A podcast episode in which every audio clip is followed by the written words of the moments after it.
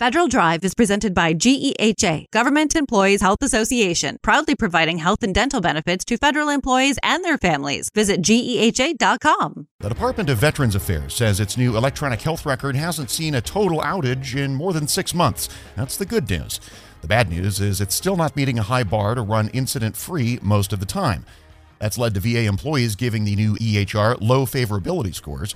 VA is much further behind rolling out the same EHR as the Defense Department, which is nearly done with the project. Federal News Network's Jory Heckman is here to talk more about the latest in the rollout. Hey, Jory. Hey, Jared. So, just how far behind is VA's EHR from the, the performance targets they originally had for it? Well, it's a little unclear because the VA has multiple measures of this incident free time that they're tracking what they've seen from the vendor in the matter here, Oracle Cerner, is that incident free time under the vendor's control can vary between 87% and 97% of the time this year. Uh, and that is uh, an issue for a couple of reasons. Of course, it is a pain point for the VA employees that are using this system. Uh, they really just don't feel comfortable with it compared to the system that they've been used to using, which is the VISTA system that has been around for decades within the VA healthcare system. We heard from Kurt DelBene. He's the VA's Assistant Secretary for Information and Technology. He's also their Chief Information Officer. He told members of the House VA Committee that as of September 30th, Oracle Cerner was meeting this incident free time metric for about four of the past 10 months. So, not a great number. To be sure, we're still experiencing partial system failures that impact the users.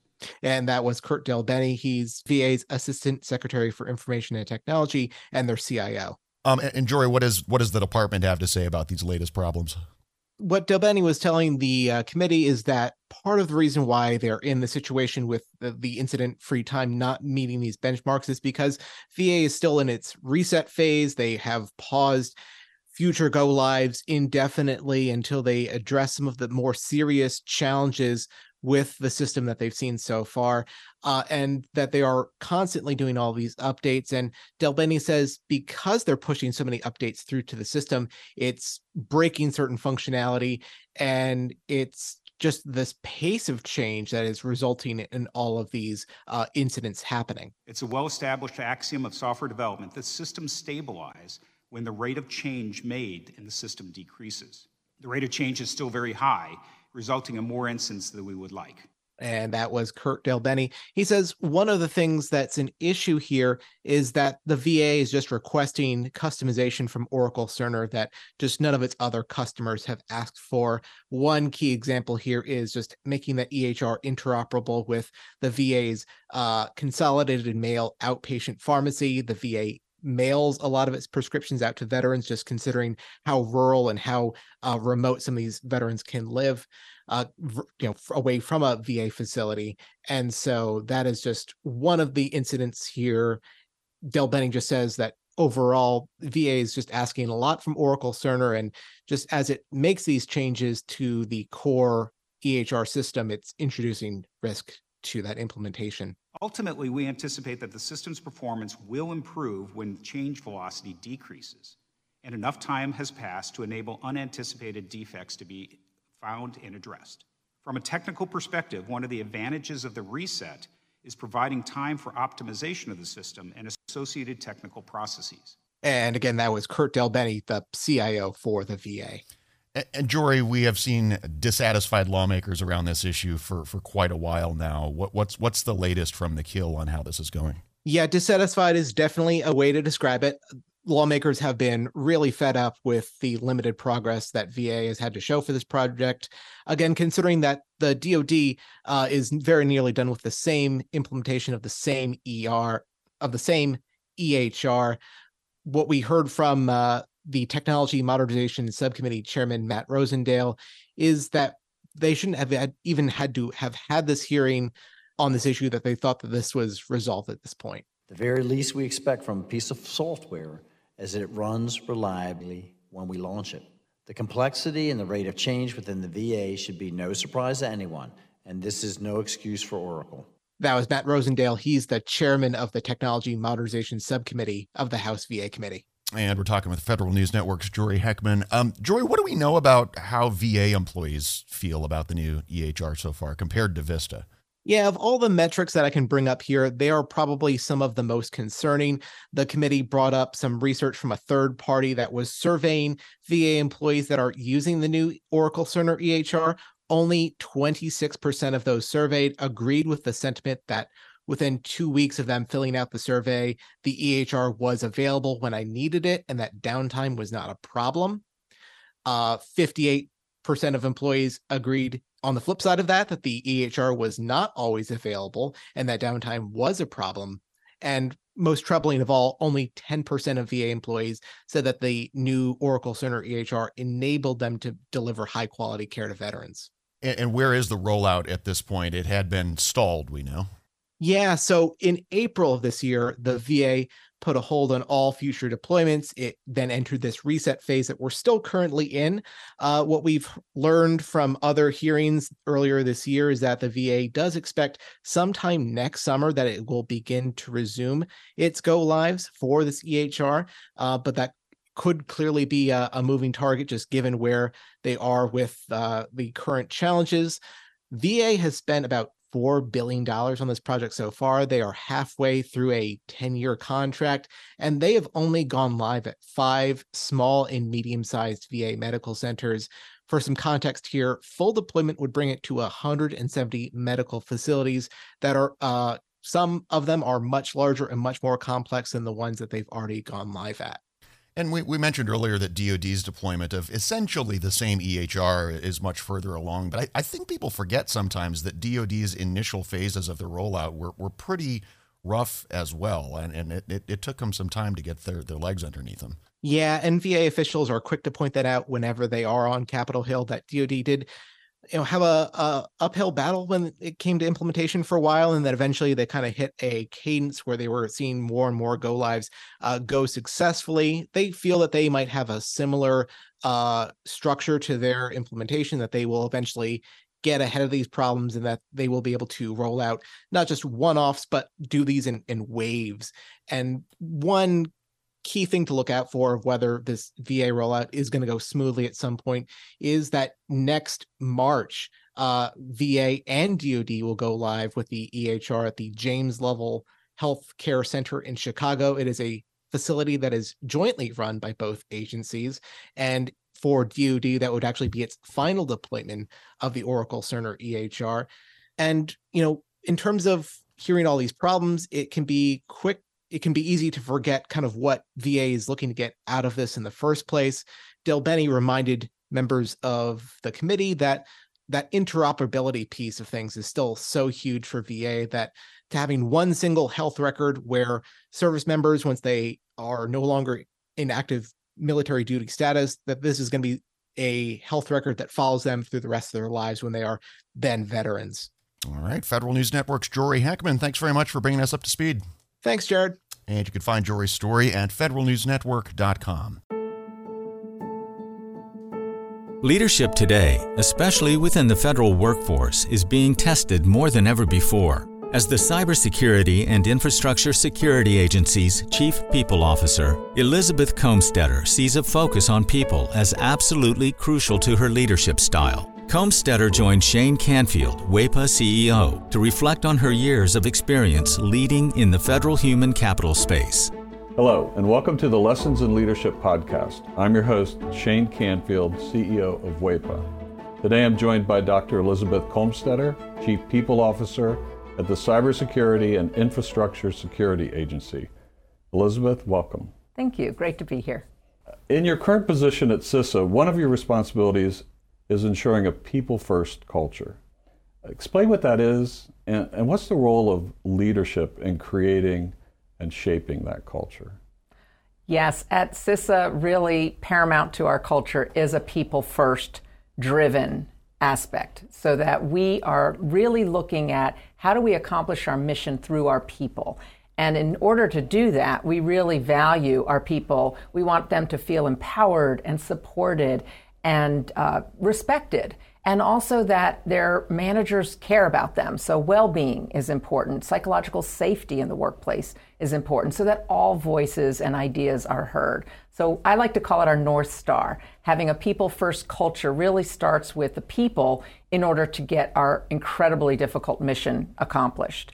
In terms of leadership, which is a great question, I think we all know that culture is really driven by leadership and the, the behaviors that we allow and we, uh, you know, uh, reinforce in our leaders. So we really work at making sure that our leaders are bringing out the best in their people every day. So again, that they feel they can bring their voice, especially an opinion that might not go along with the majority of a group, so that we get that diverse perspective. We get those different ideas and experiences and that's really where we find that it's important that leaders are purposefully bringing out their talent on their teams to enable our mission.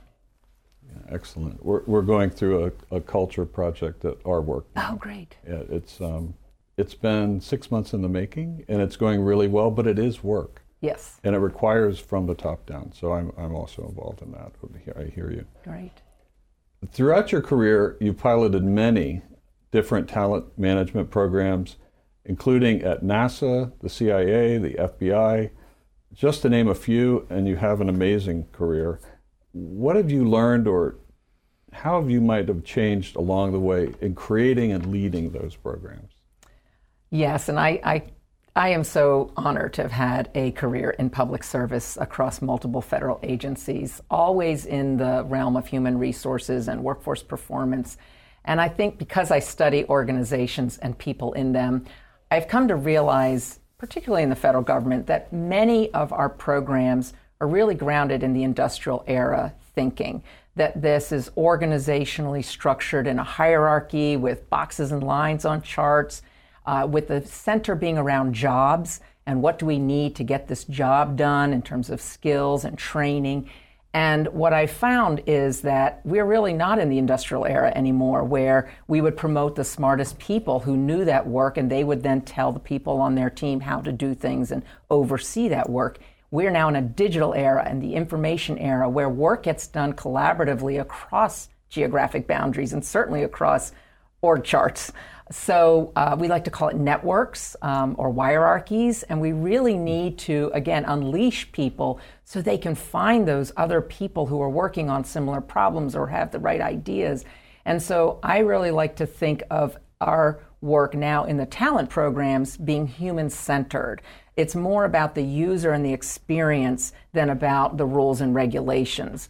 So, although we have to have rules and regulations, certainly in human resources, is that person experiencing what they need and getting what they need for their role at that time? So, not so much on the job, but on the person. So, for example, we're recruiting. What's the applicant experiencing? Because if they're not having a good experience with our organization from the time we're recruiting them, they're going to go work for somebody else. Same thing with like first time supervisors. We know they need certain training, but telling them to sit in a class for one week and then hope a year from now they'll remember what they learned to apply, that's not really human centered. The human centered is what do they need when they need it? And building modules or, or just in time training and bringing that to the people, to that user as they need it. So that's really, I think, the most important focus of talent programs today in this era to enable the workers to be the best they can be in their, in their roles. Excellent. New thinking. Um, this is always an interesting question. Has there been a time when, as a leader, that you've made a mistake? And what is that? And um, I think most important, what did you take away from that? What did you learn from that? Well, I kind of chuckle because I think as leaders, we have to learn to recognize our mistakes, admit our mistakes, and that they are opportunities to learn. And so uh, I've had to do my own self reflection on on making mistakes and when things don't turn out the way that I expected them to. Um, makes me think of a time when I was at the Transportation Security Administration and I was a supervisor. And I was really embroiled with my program. I was the technical leader of it. I understood it. I'd run it for years. And I was making a briefing for a decision that had to be made about this program that was very near and dear to me. And I presented the briefing. Uh, to one of the very senior people in the agency, and I think there are about 20 people in the room.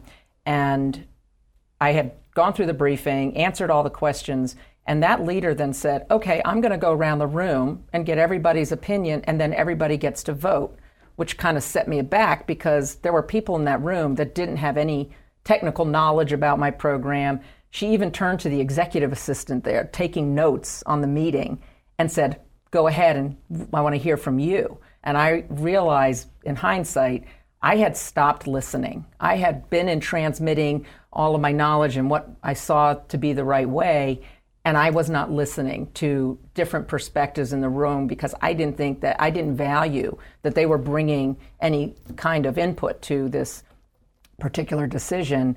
And it didn't go as I had hoped, and I left very disappointed and was busy blaming the senior leader and how that meeting was conducted, that she let all these people have opinions when they didn't know, in my mind, didn't know what they were talking about. And so, um, in reflection on that, I realize, and now as I've moved into more senior leadership positions, I realize that was a mistake, that it actually is really important to listen especially to people who have different perspectives or at a different point in the career, not just the people who know the program or the technical really well. And so that was a mistake I made, and I realized in my own sense I wasn't listening to very different opinions, and I probably should have because I would have learned more about what was needed for this program going forward than just leaving getting getting upset that it didn't go a certain way. So I've really practiced active listening. I've practiced making sure there's very different people on um, teams and certainly on committees or councils that we need early careers, people new to the agency, mm-hmm. people who haven't walked in the shoes of the technical workforce because they're asking questions we need to hear for these programs to be successful. Excellent. Your career in talent management means your work is very closely tied to people and even your title, Chief People Officer. What does that mean to you to be a leader in the federal system with that focus? Isn't that a great title? I just love the title Chief People Officer, and I think it's my dream job, really, to be focused on people and culture and the workforce strategy for the whole agency. And I'm just so excited to be at CISA at this point in time. We're only four years young as an agency, so we're really still creating who we're going to become as an agency and what is our culture and what, kind of people and talent do we need to be sure we have to be successful. So it's very exciting for me to be in this role with a intentional focus on culture because it's one of those things if you leave it to chance and you kind of hope it goes the way you want it to it probably won't so by building programs including leadership development programs including um, any kind of training and learning and career growth and um, engagement programs and listening programs. That's what's really key for, I think, for our agency and particularly me in this role. Um, I think in the federal government, we got used to doing annual survey, the Federal Employee Viewpoint Survey that OPM, Office of Personnel Management, runs every year. So we would do a survey and we'd read it and we'd say, oh, this is the opinion of our people. And then we would do action plans and then we'd roll out certain activities that we would hope would, in, would increase engagement.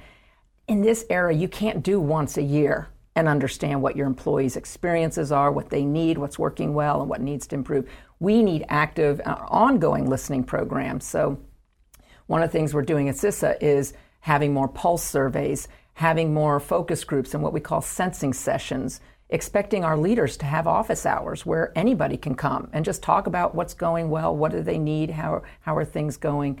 Um, because I, we feel like it is an ongoing need to hear from our people. And I think in this role and over the years of serving, I've also realized there's never a one size fits all. You know, we think certain people need certain things at certain times in their career. There's no one size fits all neither can we also customize everything to every individual. So there's got to be a sweet spot in building really great talent programs, but also, like I said, thinking about can we do this in modules? Can we make it a menu? Can we do it just in time as people need it so they can practice the new skill or knowledge in their role? So I think we have such great opportunity again with the technology that enables us to really um, focus on how we connect people with their work and their team to get things done in, in very new ways. This is always an interesting question. Uh, is there a figure, either from your personal life, your past, somewhere in history generally, that inspired you, your leadership style, um, how you view leadership? There are many figures who have been very inspirational to me, but there is one that sticks out, and that's my mother, Paula Brownlee, who has been a very inspiring leader to me all my life. And I think because, first and foremost, she had a strong family and a strong career. And that's something I always wanted. And I saw her first as my mother, but then I also saw her as a leader in her career and in academia, which was her chosen field. But I always knew her family came first.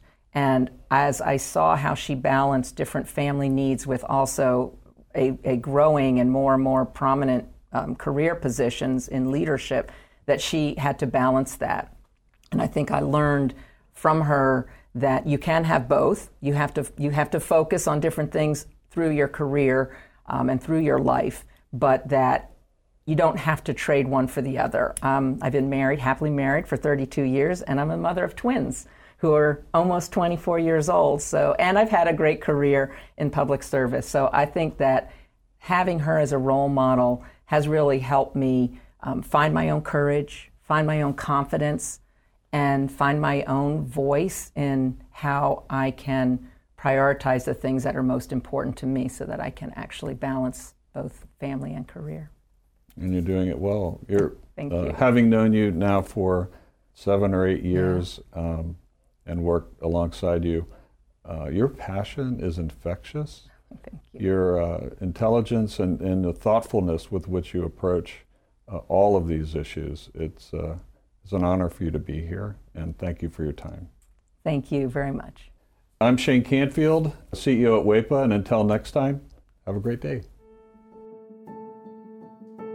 Find the full podcast and future episodes of Lessons in Leadership on the Federal News Network app and anywhere you enjoy your podcasts.